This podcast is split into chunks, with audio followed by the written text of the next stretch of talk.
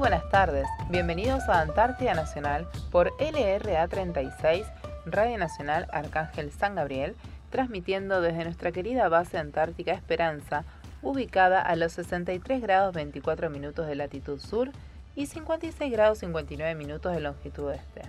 Arrancamos un nuevo programa con la dirección del Teniente Coronel Gustavo Quiroga en compañía de Sabrina Alanís, Beatriz Costilla, en la operación técnica José Calpanchay y quien les habla Karina Muñoz. Hola Betty. Hola Cari, muy buenas tardes. Sí, acá estamos contentas de un programa más, ¿no? Sábado. Hoy no la tenemos a una de nuestras compañeras, ¿no? A Sabrina, que está en reposo, eh, producto de de esto de la nevada constante, que estamos tapada de nieve, entonces el caminar te dificulta y en una de esas caminatas es como que no sé si levantó mucho la pierna, eh, hizo un mal movimiento en el querer trasladarse a la radio para poder hacer este programa, le agarró como un tirón. Sí, sí, así que se está reponiendo. Así que le mandamos un saludito a Sabri, que se recupere. Y bueno, eso es lo que pasa acá en este lugar, ¿no? Al, ver tanta nieve, el trasladarse es, muy difícil, hay que ir con mucho cuidado. Por suerte no es nada de, qué preocuparse, es solo un tirón.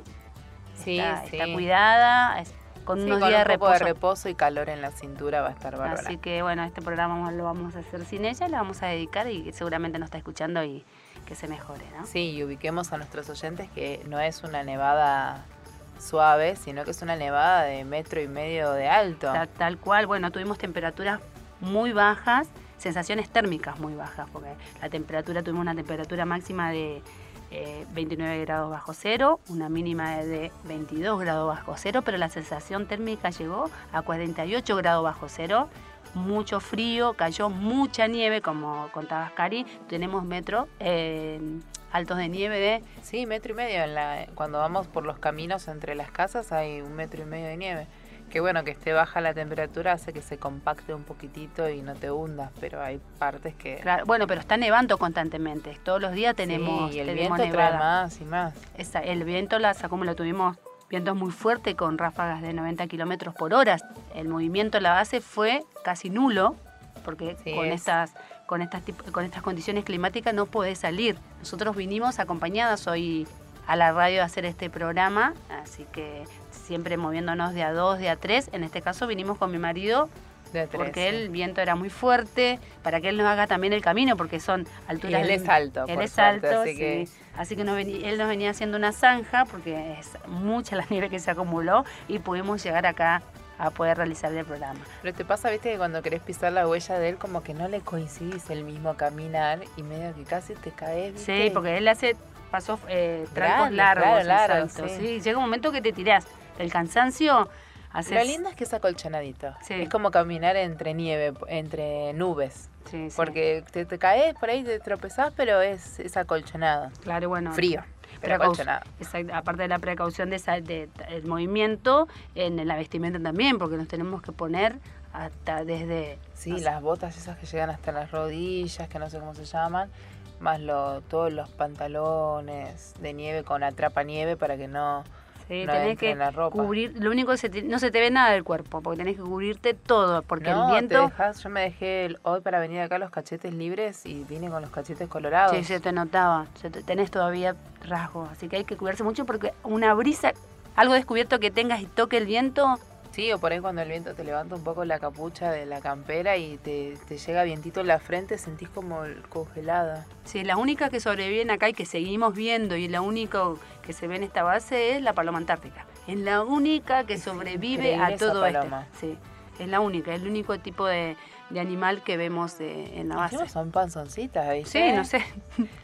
se, alimentan bien. no sé de dónde sacan alimentos, pero... Sí, sí, así que es la única, la única que la ves afuera. Así que bueno, tuvimos una semana entonces de estar más encerrado eh, que otra cosa. Mucha así que bueno, los chicos que hacen la escuela hicieron desde casa, abrieron la, plataforma y Sí, sí, los de la primaria. sus estudios, los de la secundaria ahí en casa.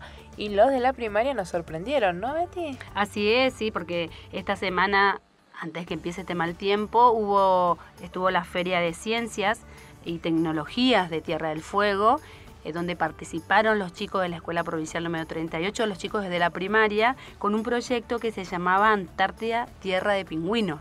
donde te contaban, no quiero contar mucho porque lo vamos a invitar más en el programa siguiente para que nos cuente un poco el proyecto, de qué se trata, pero habla básicamente de los pingüinos que viven en Base Esperanza, su reproducción, que comen, un montón de cosas que estuvo muy bueno, yo lo fui a ver, me explicaron cómo es el eh, cómo es todo relacionado a los, a los, tres tipos de pingüinos que hay acá en la base Esperanza. Eh, ellos participaron de esta feria vía vía conferencia, ¿no? con una videollamada. Eso, Los, los jueces del, del certamen evaluaban todo lo que ellos, la información que obtenían, maqueta que hicieron. Porque la feria era en la ciudad de Ushuaia. Porque primero viene la zonal, después viene la provincial y después pasan a la nacional, que se en Tecnópolis. Exactamente. La instancia esta fue la zonal, ellos participaron como Ushuaia y pasaron la zonal, así que pasaron a la provincial con su proyecto Antártida Tierra de Pingüinos. Así, que, toda la dotación haciendo fuerza con los chicos. Sí, fue bueno. Yo estuve en ese momento donde, donde el, presidente, por así, el que, el que designaba quién pasaba a la provincial, les comunicó a los chicos que habían pasado de etapa, así que felices, contentos. Sí, se fueron a festejar afuera, así como estaban. Vamos a mandar fotos que estaban muy buenas, sacar. Así como estaban, salieron afuera, corrió un viento no fuerte, pero sí estaba medio fresco. Salieron, se tiraron a la nieve, así que muy contento. Un trabajo muy lindo, tanto de ellos como los maestros eh, Néstor y Romina. Como decía, hicieron la maqueta, estuvieron investigando. Tuvieron una, una, también una videollamada con una bióloga donde le explicó un montón de cosas que ellos más o menos no tenían en claro, que si bien había investigado por internet no estaba muy clara la información, así que tuvieron, se sacaron las dudas con esta bióloga, así que un trabajo muy bien realizado, Sí, sí, no, con mucha investigación. sí, así que merecido, merecido el, gran esfuerzo de la maqueta, impresionante. Así que bueno, vamos a estar subiendo fotos también a Radio Nacional para que vean el trabajo que hacen nuestros niños acá en la Escuela Provincial de la Base, ¿no? También la Base Esperanza se está preparando para el ejercicio que tenemos con el Ejército de Chile, la que ya habíamos contado en sí, programas que anteriores. esta semana, arranca el lunes. Exactamente, la Paracach, ¿no? Este ejercicio con el Ejército chileno, así que preparando la base para recibirlos. Así que bueno, que también lo vamos a tener, vamos a intentar tenerlo en nuestro programa, en, el hueco que se hagan ellos de, de estos ejercicios de ir y venir, traerlos acá y que nos comenten un poco de ellos, de, todo lo que pasa en, su, en su país. Y de cómo es su base también, ¿no? Porque todas las bases son distintas y cada país proyecta diferente su, su edificación, así que una curiosidad inmensa. Sí, totalmente. Así que vamos a vamos a sacarle todo lo que podamos. Ahora que estamos acá queremos conocer todo, ¿viste? Sí, tal cual la parte viven en cómo viven, qué hay en la parte donde ellos están, qué lugar es y demás. Así que bueno, estaremos también con eso y preparándonos nosotras también. Bueno, y te cuento las vías de contacto. Se pueden comunicar con nosotras por correo electrónico a lra36@hotmail.com, por teléfono al 0810 222 0770 al 0297 444 5414 o 0297 444 5319, todos al interno 216. Y nos pueden mandar cartas a Radio Nacional Arcángel San Gabriel, código postal 9411, Antártida, Argentina. Así es, estaremos eh, esperando ansiosa cartas, correos y llamados. Sí, cumplimos 40 años, así que alguna postal de nuestros oyentes de, de donde estén para desearnos un feliz cumpleaños, que el mes de octubre es nuestro aniversario. Así que bueno, en unos momentos más continuamos con Antártida Nacional. Antártida Nacional, LRA 36, Arcángel San Gabriel, por Nacional. Seguimos en Antártida Nacional y esta semana conmemoramos el 5 de agosto, que es el Día de la Virgen de los Hielos y Nieves Antárticos y también es el día de la Dirección Nacional del Antártico. La Virgen de las Nieves es la que la patrona de, toda la zona antártica. Sí, de los montañeses también. Sí. No tan solo acá de la Antártida, de las nieves y de los Sí, sí, en Bariloche también hay. Así que también fue el 5 de agosto, el día, el día de los montañeses sí, de ejército. De ejército. Así que bueno, la Dirección Nacional Antártico, también conocido como DNA, ¿no? Sí, sí. es más que conocida con ese nombre. Claro, es la que realiza la programación, planeamiento, coordinación, dirección y control y difusión de la actividad antártica argentina a fin de lograr el cumplimiento de los objetivos, políticas y prioridades de la política nacional antártica. Contribuyen permanentemente a la actualización de la misma para afianzar la eficacia de la actividad antártica argentina. O sea, todo se regula por todo aquel que, viene a la Antártida, todo está regulado por la Dirección Nacional Antártico. Sí, sí, todo, todo lo que es programación, planeamiento, todo pasa por, por la DNA, que es la que regula y hace que, que todo llegue bien, ¿no? Sí, sí, tal cual. Bueno, entre otras cosas, esta dirección reúne, analiza y coordina los requerimientos del Instituto Antártico Argentino y de otros organismos que de alguna manera participan en la actividad antártica para el desarrollo de las actividades científico-técnicas, de gestión ambiental, de apoyo logístico, de servicios y elabora el Plan Anual Antártico, que contiene todas las actividades que el Programa Antártico Argentino planea llevar a cabo anualmente en el sector antártico argentino y es adoptado cada año por el ministro de Relaciones Exteriores y Culto. Eh, actualmente la ministra es la señora Fernanda Milicay, que es la directora de, la DNA, ¿no? Sí, ella estuvo a bordo del, del IRISA, de toda la campaña de verano de relevo, mientras estuvo el IRISA haciendo todo este tipo de, de relevos y tanto dejando, cargando y descargando cosas en la sí, distintas desde bases. diciembre que, que partió el IRISA para hacer la recorrida antártica hasta marzo que se reincorpora, volvía con los chicos de base San Martín. Sí, una persona muy amorosa, aparte que cuando ella te habla siente la Antártida, así que es algo que ama lo que hace. un montón de la Antártida, la verdad que, es, impresionante todo lo que conoce y, la vocación, ¿no? Tal cual, es una persona, eh, la verdad un orgullo que una mujer eh, dirija, ministra, ¿no? Que dirija la dirección, sea directora de esta dirección. Sí, sí, aparte con la pasión que lo hace, la verdad es admirable. La DNA coordina con el Instituto Antártico Argentino el desarrollo de la investigación científica y técnica en la Antártida y su divulgación tanto en el marco interno como en el internacional. Gestiona los recursos del Estado destinados a la actividad antártica, exceptuando los medios logísticos que son aportados por el Ministerio de Defensa. Y elabora los requerimientos de contratación de bienes y servicios para todo lo que es lo referido con la actividad antártica. La DNA también evalúa e informa sobre los resultados de las campañas antárticas, como así también de los estudios estratégicos de la actividad política, científica y logística de las actividades desarrolladas en la Antártida. Promueve, sostiene, regula, controla y fiscaliza la aplicación de las normas de protección ambiental emanadas de las leyes 24.216 y 25.260 también participa en la elaboración de contenidos y en la puesta en práctica de cursos obligatorios destinados a los participantes de la campaña antártica. Representa a la República en lo que es la coordinación con la Dirección Nacional de la Política Exterior Antártica en las reuniones internacionales que corresponden. En particular, la DNA ejerce la representación de la Argentina ante el Consejo de Administradores de, de los Programas Antárticos Nacionales, lo que sería la COMNAP, y ante la reunión de administradores de programas antárticos latinoamericanos, lo que se escucha también como la RAPAL. Asesora al ministro de Relaciones Exteriores y Culto en los aspectos relativos a la política nacional antártica y de estrategia a mediano y largo plazo, como así también a las distintas jurisdicciones del gobierno nacional y a sus autoridades. O sea que la DNA es la que nos representa al mundo. ¿no? Al mundo no, sino a todos los países que están dentro del Tratado Antártico y aquellos también que, que, se interesan por la Antártida y quieren de alguna manera participar. Eh, claro que nuestra... el Tratado Antártico se junta y bueno, si, si tienen un buen un planeamiento que corresponde a lo que es la actividad científica, participan también pueden participar de la investigación. ¿Y qué hacen los científicos en la Antártida? Y la actividad científica nacional en la Antártida se desarrolla en distintos campamentos desplegados en las bases, eh, las bases argentinas que ya hemos comentado, que son, la, tenemos las bases permanentes como la Carlini, Orcada, Esperanza, Marambio, San Martín y Belgrano 2, y también tenemos las temporadas las temporales como Brown, Primavera, Excepción, Melchor, Matienzo, Cámara y Petrel. Eh, ahí se, realizan los distintos, campamentos y están desplegados los científicos. Eh, también están a borde de búsqueda de investigación y en cooperación con proyectos científicos extranjeros.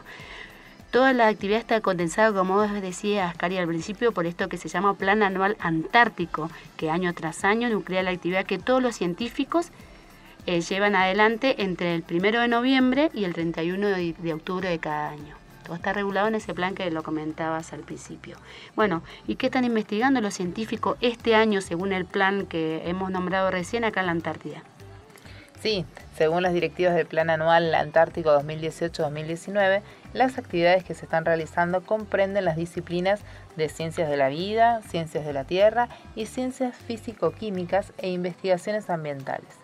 Dentro de estas disciplinas, los científicos están monitoreando el plancton marino, antártico y subantártico, realizando un monitoreo de larvas eucifáceos, que serían los kriles, lo que comen los pingüinos. Lo más importante, la base de que se alimenta todo lo fauna que hay acá en la Antártida. Sí, sí, aparte las vitaminas que tienen esos, esos los krill. Bueno, los krill, cuando, cuando digo krill me hace acordar eh, la película de Happy Feet, viste que él que, que, es el principal alimento de que se alimentaba la sí, sí, en, esa, en esa película. Tan animada pero tan real, ¿no? Tal esa película. Tal cual. Es, es, muy buena para ubicar a los niños en, en todo lo que es la situación antártica. Y también eh, caracterizan las comunidades microbianas y evaluando su uso en procesos de bioremediación de suelos afectados por hidrocarburos, la biología de predadores tope y estimando los efectos del cambio climático en las poblaciones de mamíferos marinos en el sector antártico argentino, relevando a bordo de buques tanto las aves como los mamíferos marinos antárticos. También monitorean el ecosistema completo, la dinámica poblacional de pingüinos pigocélidos, el efecto del cambio climático y de la presencia de xenobióticos sobre especies clave de cadenas tróficas antárticas. Llevan adelante una caracterización ambiental y evaluación de la biodiversidad del humedal antártico de Punta Cierva y analizan las actividades biológicas de, de los prolifenoles producidos por las plantas vasculares antárticas. Qué, cosas tan difíciles que hacen nuestros científicos, sí, Sí, está bueno, está bueno contar todo esto de lo que están haciendo, ¿no? Por ahí, para algunos como para nosotros por ahí es un poquito de algunas palabras, algunas cosas medio chino, pero uno más o menos va entendiendo lo que ellos están haciendo. Sí, sí, también investigan la cronobiología del aislamiento antártico en las bases Belgrano 2 y Esperanza, a través de la medición de variables psicofisiológicas, que son las que evalúan el, impacto cronobiológico de un año de aislamiento antártico. La colección de amonideos cretásicos antárticos con el objeto de definir un marco cronológico de, referencia útil para las cuencas Austral y Malvinas. Las características paleoambientales y paleoecológicas de las comunidades de vertebrados que habitan en la península antártica durante la última etapa del Mesozoico y en el Cenozoico, o sea que van ubicando todo lo que son nuestras las etapas de, de la evolución de, la, de las especies, ¿no? Así que bueno, y también tienen la geomorfología y la geología glaciar del norte de la península antártica. Asimismo están realizando estudios paleobotánicos en afloramientos jurásicos del norte de la península antártica, un estudio volcanológico y geomorfológico en volcanes activos en la Antártida y los Andes. Una, tuvimos un programa que contábamos que teníamos un, que había un volcán activo. Sí, hay volcanes en la Antártida. Sí, y tenemos uno, como decías vos, que está activo. Sí, lo hemos comentado en programas anteriores. Hicimos un programa referente a eso que nos, que nos sorprendió mucho, ¿no? Porque uno no se imagina volcanes acá en medio del hielo, pero, pero bueno, sí, la verdad que nos sirve un montón investigar y, y conocer más. Bueno, también analizan los efectos del cambio climático global sobre las algas marinas bentónicas el impacto de la fusión glaciaria sobre el plancton de regiones polares y el océano y el efecto producido por el viento, la marea, el aporte de agua dulce y la topografía del fondo marino para comprender el funcionamiento del ecosistema de la región. Muchos vientos para investigar acá en Más Esperanza. Tal cual. Bueno, otros estudios que, que están realizando también este año son las, los de alta atmósfera y parámetros relacionados al clima espacial. Esto es para incrementar el conocimiento del flujo de rayos cósmicos en la, península antártica y realizar estudios de meteorología del espacio. Además, se, está avanzando en la instalación del Observatorio Robótico Antártico Argentino, destinado a la medición de meteoros y seguimientos planetarios para estudio de astronomías remotos en la Antártida. Esto se está realizando, qué importante, ¿no? Se está realizando en la base Belgrano 2, nuestra base más austral. Sí, la que tiene las aureolas borales. Tal cual. Así que debe ser un lugar muy específico para estudiar el más aislado, ¿no? Yo creo que ahí tendrás un panorama, un montón de, Sí, ahí, aparte ahí es como todo natural, ¿viste? Porque la aureola boral es todo, son efectos del mismo clima, no es que hay un, algo externo que, la produce. Sí, por algo se habrá, se habrá puesto, se está realizando en ese lugar, es donde se va a colocar esto de, la instalación del Observatorio Robótico Antártico Argentino. Sí. Y vos que siempre me contás del tiempo y del clima, ¿cómo es el clima en el desierto blanco? Bueno, la Antártida es el último continente alcanzado por los seres humanos y a diferencia del Ártico carece de habitantes autóctonos. O sea, como todos sabemos, acá no, no hay una, no hay un, eh, no hay una, un Antártico. No, no, nosotros no, nos renovamos anualmente. claro, si bien, si bien han nacido personas acá, no se la notan como si fueran de la Antártida Argentina, tierra, del, tierra fuego. del fuego, por eso. Eh, bueno, la idea de la Argentina de traer, de hacer nacer personas acá, es más que nada por un tema de soberanía, de, presentar precedentes, pero bueno, no hay habitantes autores. Si bien nacieron niños acá, son anotados como si hubieran nacido eh, en Tierra del Fuego, ¿no? También tampoco viven en su superficie cangrejos ni arañas. Está cubierto casi en su totalidad por hielo. Cerca de un 98% eh, está cubierto de hielo, lo que representa más de las tres cuartas partes del agua dulce existente en la Tierra. Como decía, su población se renueva periódicamente y se concentra sobre todo bueno, en las bases que tiene la, Argentina acá en la Antártida, ¿no? que está integrada por científicos y técnicos que realizan tareas de investigación y por personal que desarrolla labores logísticos. Ahí entrarían ¿no? las Fuerzas Armadas y nosotros que venimos a hacer algo eh, relacionado con la logística. Eh, y es mucho más numerosa en verano, época en la que tiene lugar la mayoría de las campañas científicas. Claro, porque es la época en la que por el, clima te ayuda a poder trasladarte, ¿no? Que el irizar llega a todos lados. Claro, en el momento que podemos entrar. Es más fácil de, de, de, hacer el anevisaje. Exactamente, el clima no es tan riguroso. Tiene un tamaño superior al de Australia y algo menor que el de América del Sur. Es un continente rodeado por océanos.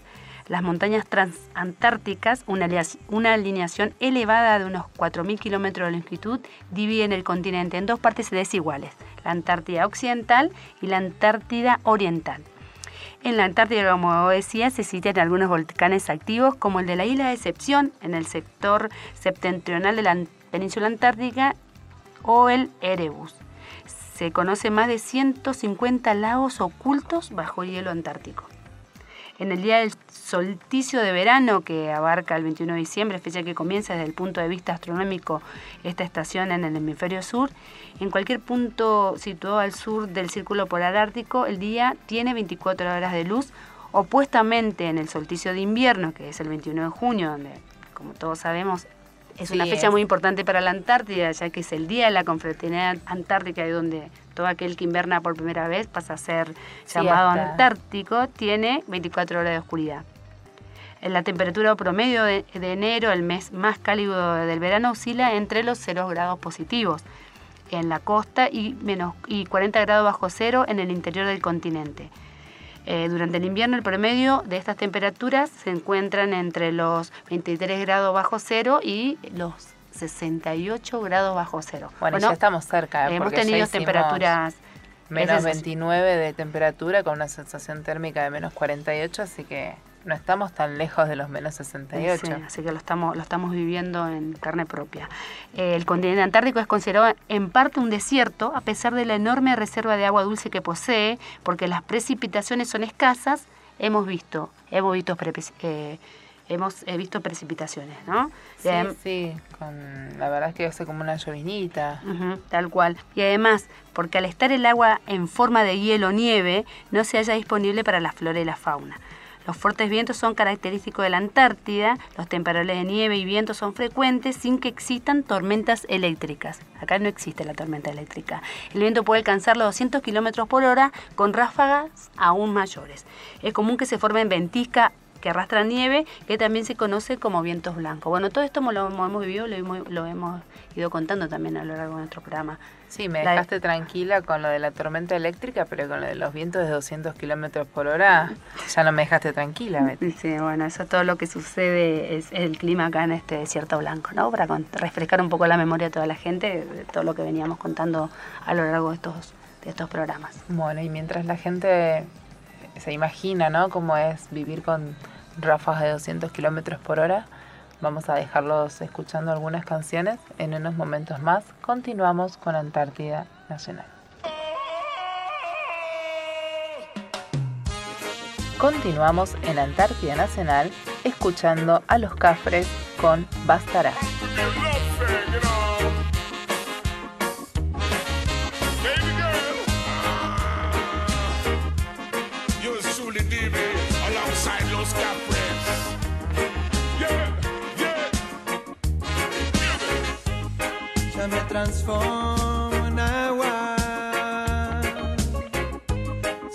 Subir al cielo y volver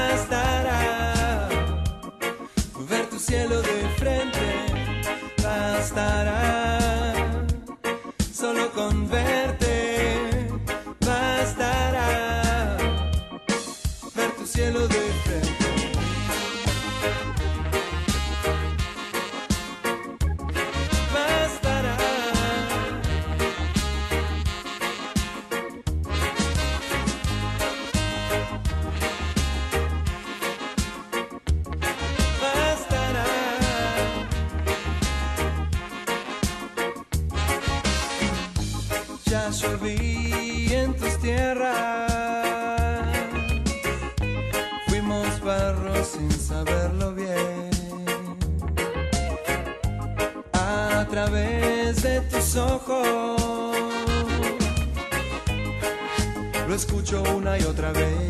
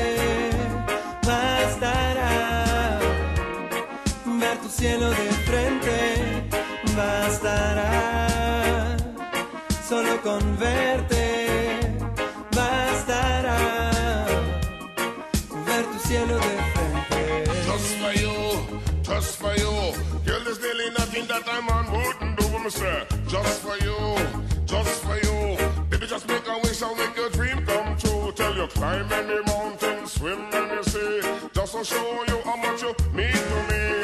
Come home early every night, just to hug and squeeze you and treat you right. Bastará solo con verte, bastará. Baby girl, ver tu cielo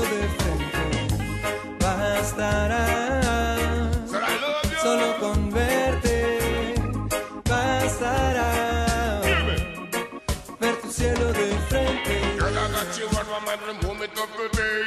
I feel restless every time that you're away. For me, you are the sun, the moon, and the stars. Oh, baby, I wanna be your Earth, your Jupiter, your Mars. Hey, just for you, just for you. Girl, there's really nothing that I'm on wouldn't do.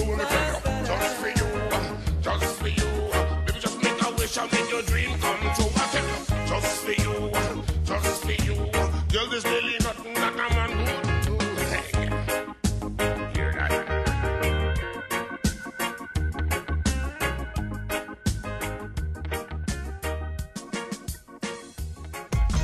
Antártida Nacional, LRA 36, Arcángel San Gabriel, por Nacional.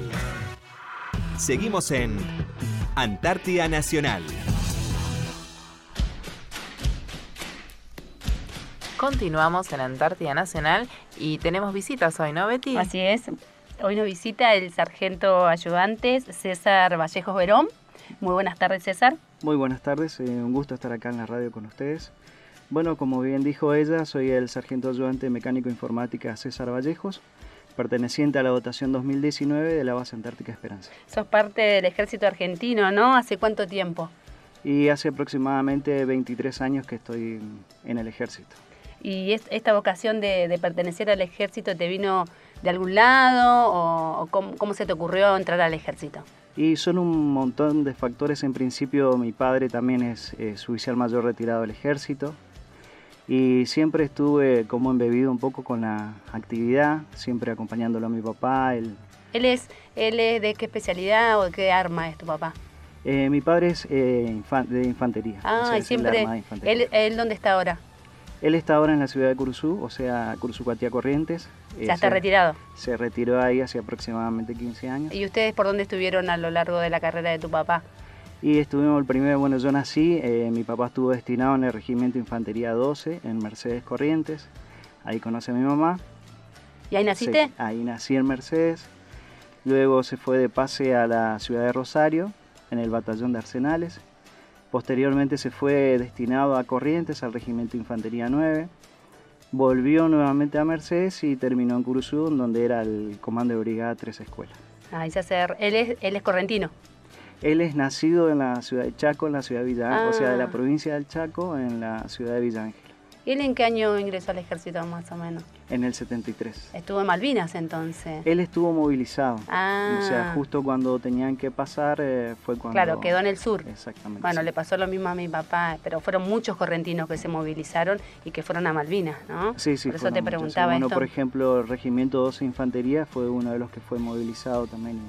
Sí, sí, sí, tal cual, tal cual. Recuerdo eso, que fueron muchos correntinos, muchos, tanto Malvinas como muchos correntinos movilizados, por eso te preguntaba a ver si él participó, se movilizaron. Mi papá también fue movilizado al sur. Em, ¿Y esta familia tuya cómo está compuesta?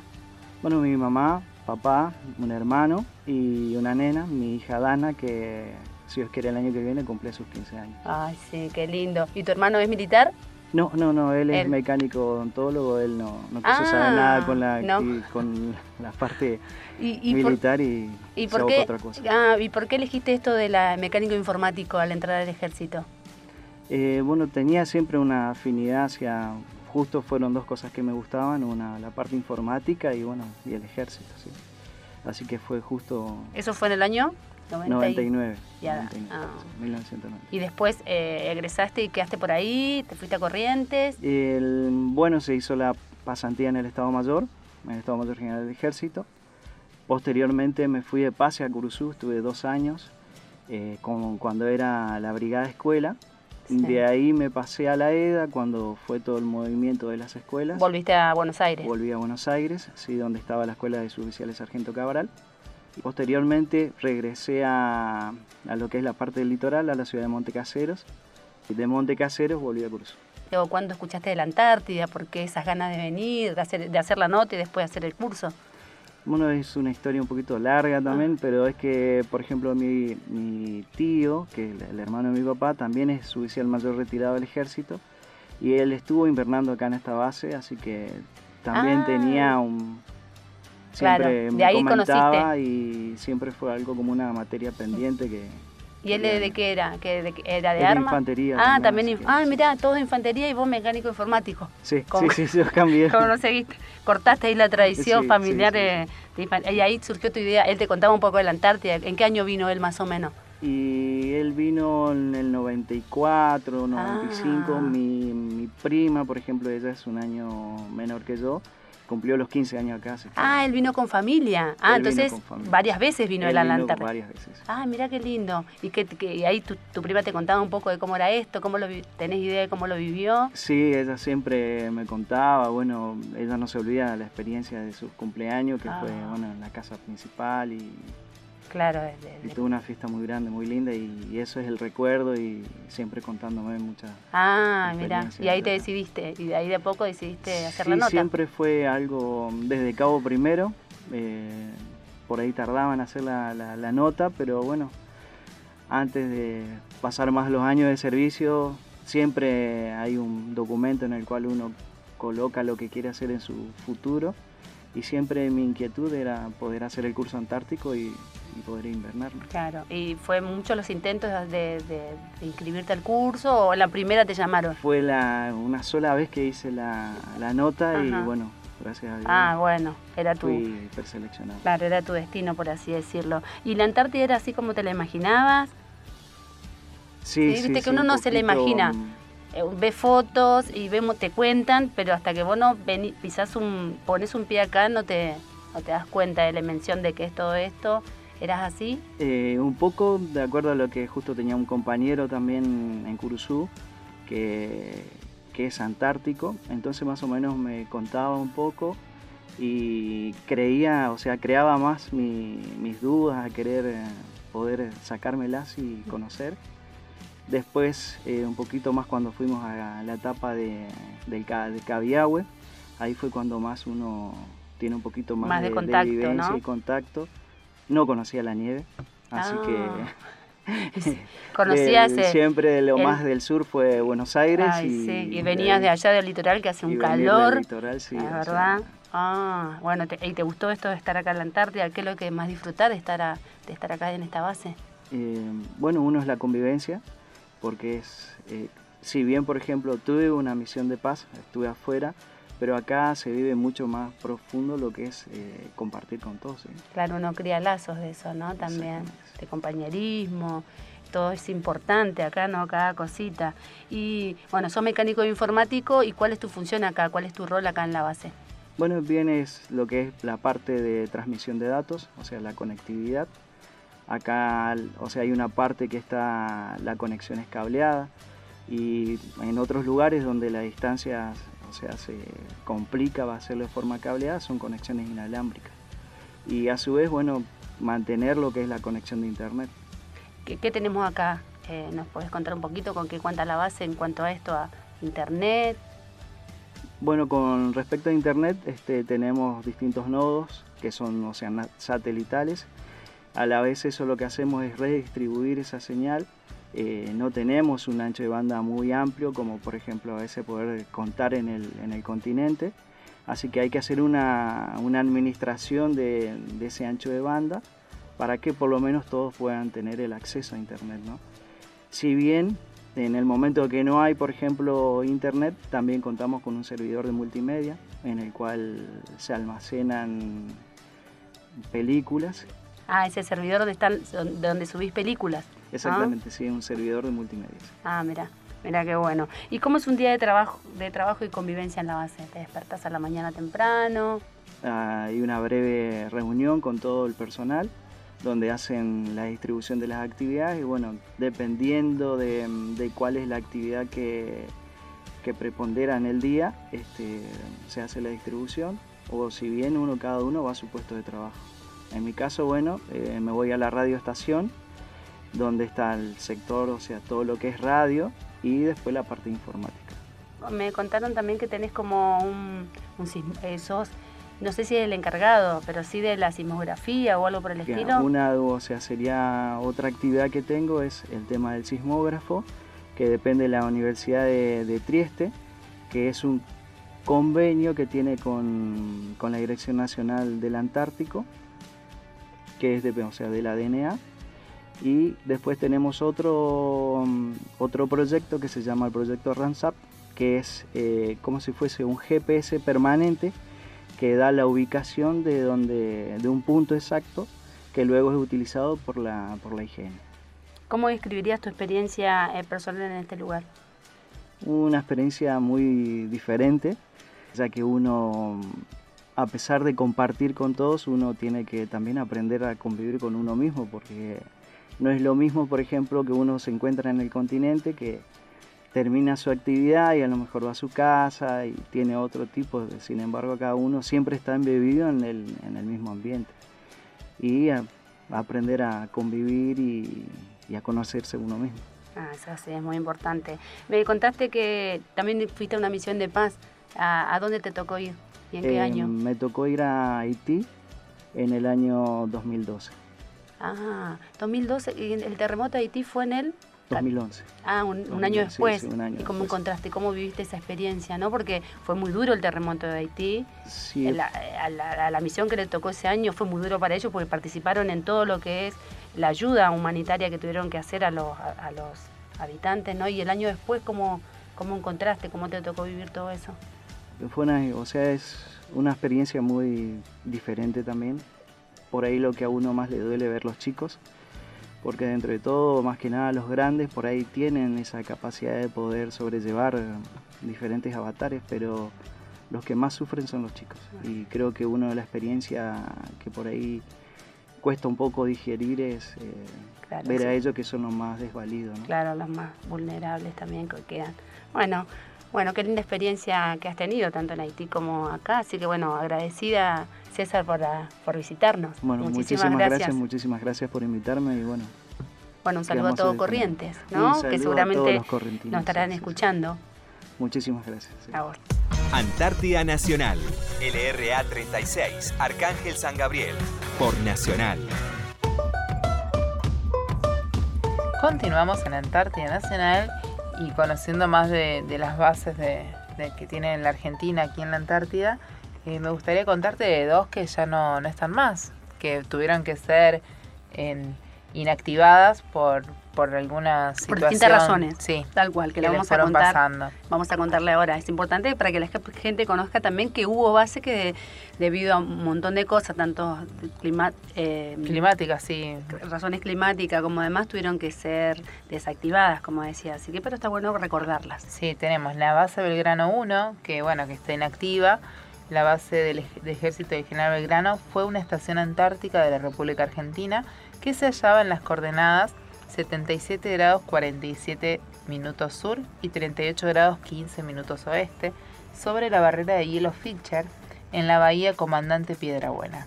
Desde su abandono y reemplazo pasó a ser conocida como la base Belgrano 1. Fue inaugurada el 18 de enero de 1955 por el coronel Hernán Pujato para asegurar la presencia argentina al sur del mar de Weddell y como punto de partida para una proyectada expedición al Polo Sur, consagrándose como la más austral del mundo hasta la fundación de una base estadounidense a Munson Scott en el Polo Sur un año después.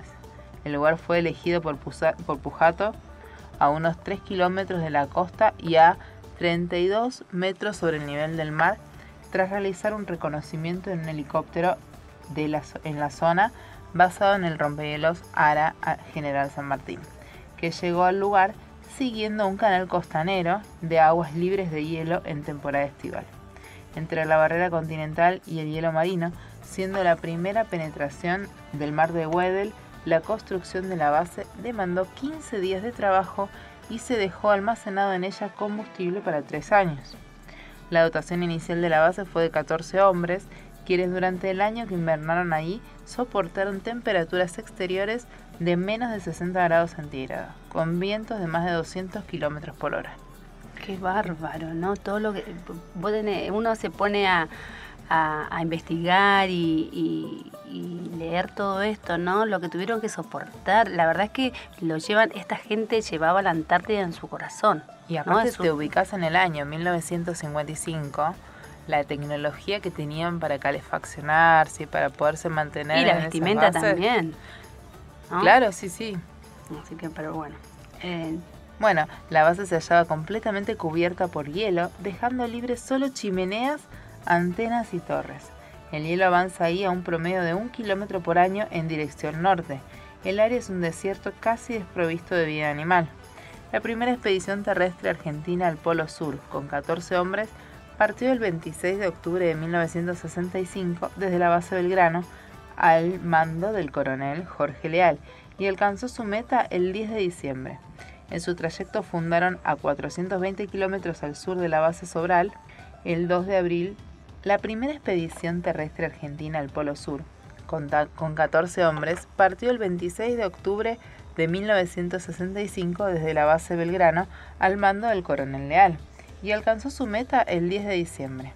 En su trayecto fundaron a 420 kilómetros al sur la base Sobral, que fue fundada el 2 de abril de 1965. Pero vos viste ahí qué importante fue la creación de esta base, ¿no? De la Belgrano 1 en ese lugar. Fue algo, una base muy importante porque de ahí salieron los expedicionarios que llegaron más adelante al, Polo Sur. Sí, sí, la verdad. Un punto es estratégico, estratégico para, para poder llegar, ¿no? Porque, porque había que descansar, había que reponer energías y bueno, todas las cosas que se necesitan para estas travesías tan difíciles, ¿no? Y subimos, ¿no? En esa época, como decías vos, en ese año.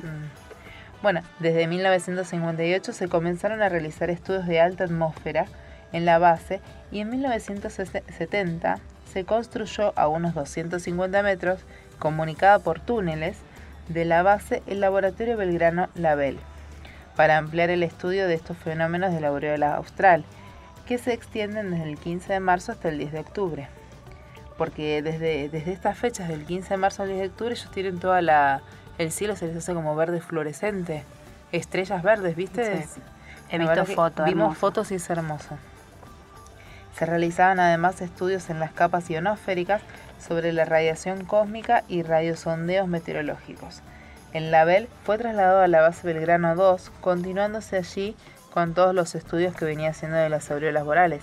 Bueno, la base de la novela que la es la que actualmente todavía sigue, sigue en pie, ¿no? Desde la base se realizaron expediciones a la barrera de hielo Fisher con trineos tirados por perros polares y vehículos a oruga. En la campaña antártica de 1961 al 62 se retiraron los últimos perros de la zona por ser una especie totalmente extraña. Una expedición en 1966 llegó hasta la caleta Jardín. Mediante reconocimientos en dos aviones, Pujato llegó hasta los 83 grados 10 minutos sur, descubriendo y bautizando, bautizando los picos Santa Fe. Los topónimos en castellano de la región atestiguaban las expediciones realizadas desde la base. La base debió ser abandonada y fundarse el 5 de febrero de 1979 la base Belgrano 2, en un lugar estable. A partir de ese momento pasó a ser conocida como la base Belgrano 1. Bueno, esto es lo que les conté al inicio, ¿no? Que, que era solo base Belgrano, pero que bueno, que le tuvieron que poner número cuando, cuando se creó otra porque no se podía estar más en la base Belgrano 1. Porque el sector donde se hallaba la base formó un gran témpano de unos 100 kilómetros de largo en 1983, por lo que actualmente se encuentra desaparecida, desconociéndose su suerte. Claro, porque la, por lo que me contás, la base estaba sobre un sobre hielo. Claro. la fundaron sobre hielo. Sí, sí. Habrán tenido su, el porqué de fundar ahí. Bueno, una de las causas es esto de poder llegar al Polo Sur, ¿no? Es un punto importante para poder salir de ahí y hacer esta gran expedición. Pero bueno, estaba funda, estaba erigida sobre hielo. Es por eso que se rompe y tuvieron que desarticularla. ¿no? También está, así como decía que está la, eh, la base Belgrano 1, también está, eh, estuvo en su momento la, la, base Belgrano 3, que fue una estación científica permanente, cuyo nombre evocaba bueno, a Manuel Belgrano, y se ubicaba en las coordenadas 77 grados 54 minutos sur y 45 grados 47 minutos oeste en el norte de la isla Bergner, sobre la barrera de hielo Fitner. Eh, el 8 de enero de 1980, durante la segunda etapa de la campaña austral de verano de 1970-1980, el rompehielos Ara, almirante Irizar de la Armada Argentina, zarpó de Buenos Aires con la misión de fundar una nueva base en esta isla, en la Bergner.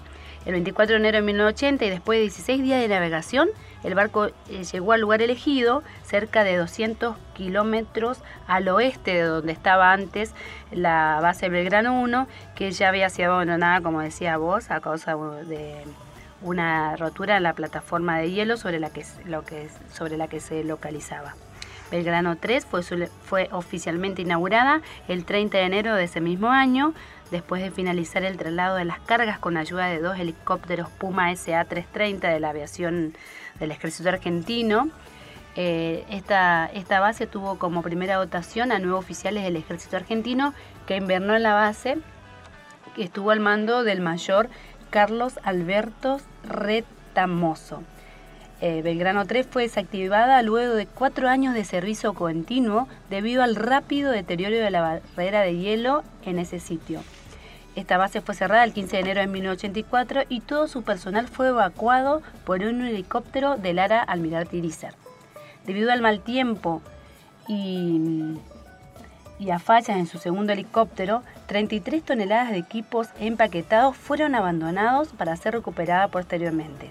En las siguientes campañas no se pudo recuperar el equipamiento abandonado y una inspección en helicópteros en 1989 mostró que la base y los equipos que estaban empaquetados estaban ya completamente enterrados en la nieve y en el hielo a 4 barra 5 metros de profundidad y solo una antena sobresalía de la superficie. O sea, o sea que siguen ahí, pero se, taparon de nieve. Claro, no pudieron ser evacuados por el mal tiempo, dijeron que volverían más adelante cuando el tiempo y las condiciones climáticas Claro, les, permitían, el viento blanco, y no se pudo. un montón de cosas. Claro, y no se pudo, así que no pudieron ser recuperadas, están ahí a 4 barra 5 metros eh, de profundidad enterrados, ¿no? Las instalaciones iniciales de la Belgrano 3 estaban compuestas por nueve módulos móviles acoplados juntos y montados sobre orugas. Estaba construido de material plástico que proveía una estructura resistente y aislación térmica a la vez. Además, la base tenía un cubículo montado sobre esquís. Estas instalaciones fueron asignadas para el personal, la estación de comunicaciones, enfermería, estación meteorológica, cocina, baños y usina de energía. Así se, se completaba la base de Belgrano 3. También tenía una cámara de congelación que fue construida en el hielo y además algunos depósitos que fueron instalados directamente sobre el suelo. El personal de la base Belgrano 3 llevó a cabo diversos proyectos científicos sobre meteorología, geomagnetismo y topografía de la zona. ¿no? Toda, todas las bases con un fin específico ¿no? del estudio de la ciencia. Sí, sí, aparte uno piensa que, que, es todo hielo, pero hay un montón de cosas para investigar, ¿no? En esta zona es increíble. Tal cual. Todas las palabras difíciles que estuve aprendiendo hoy. Sí, eh, todas las cosas que aprendemos, ¿no? De esta Antártida tan gigante. Y lo que vamos a aprender, porque como comentábamos al principio del programa, o en la entrevista que nos dio el sargento Joan Verón, está la Paracach y estamos con prontamente, eh, en los próximos días vamos a recibir las visitas de del Ejército de Chile, así que vamos a saber también un poco más de, otros países, ¿no? Que es tan interesante, es tan lindo todo esto a medida que uno va investigando y va conociendo un montón de cosas. En, y preguntarle si tienen nuestros vientos también. Ajá, no nos olvidemos de preguntar. Vamos a ver qué zona ocupa. Bueno, y si tienen alguna pregunta, nuestros oyentes la pueden mandar por correo electrónico a lra36.hotmail.com por teléfono al 0810 222 0770 interno 216 al 0297 444 5414 o 0297 444 5319, todos al interno 216. Por carta a Radio Nacional Arcángel San Gabriel, código postal 9411, Antártida, Argentina. Bueno, entonces vamos llegando, ¿no? De esta hermosa manera al final de nuestro programa. Nos volveremos a reencontrar el próximo sábado de 14 a 15 horas por AM870. Y recuerden, donde te encuentres hoy es donde debes estar. Confía, todos los sitios son solo parte del viaje.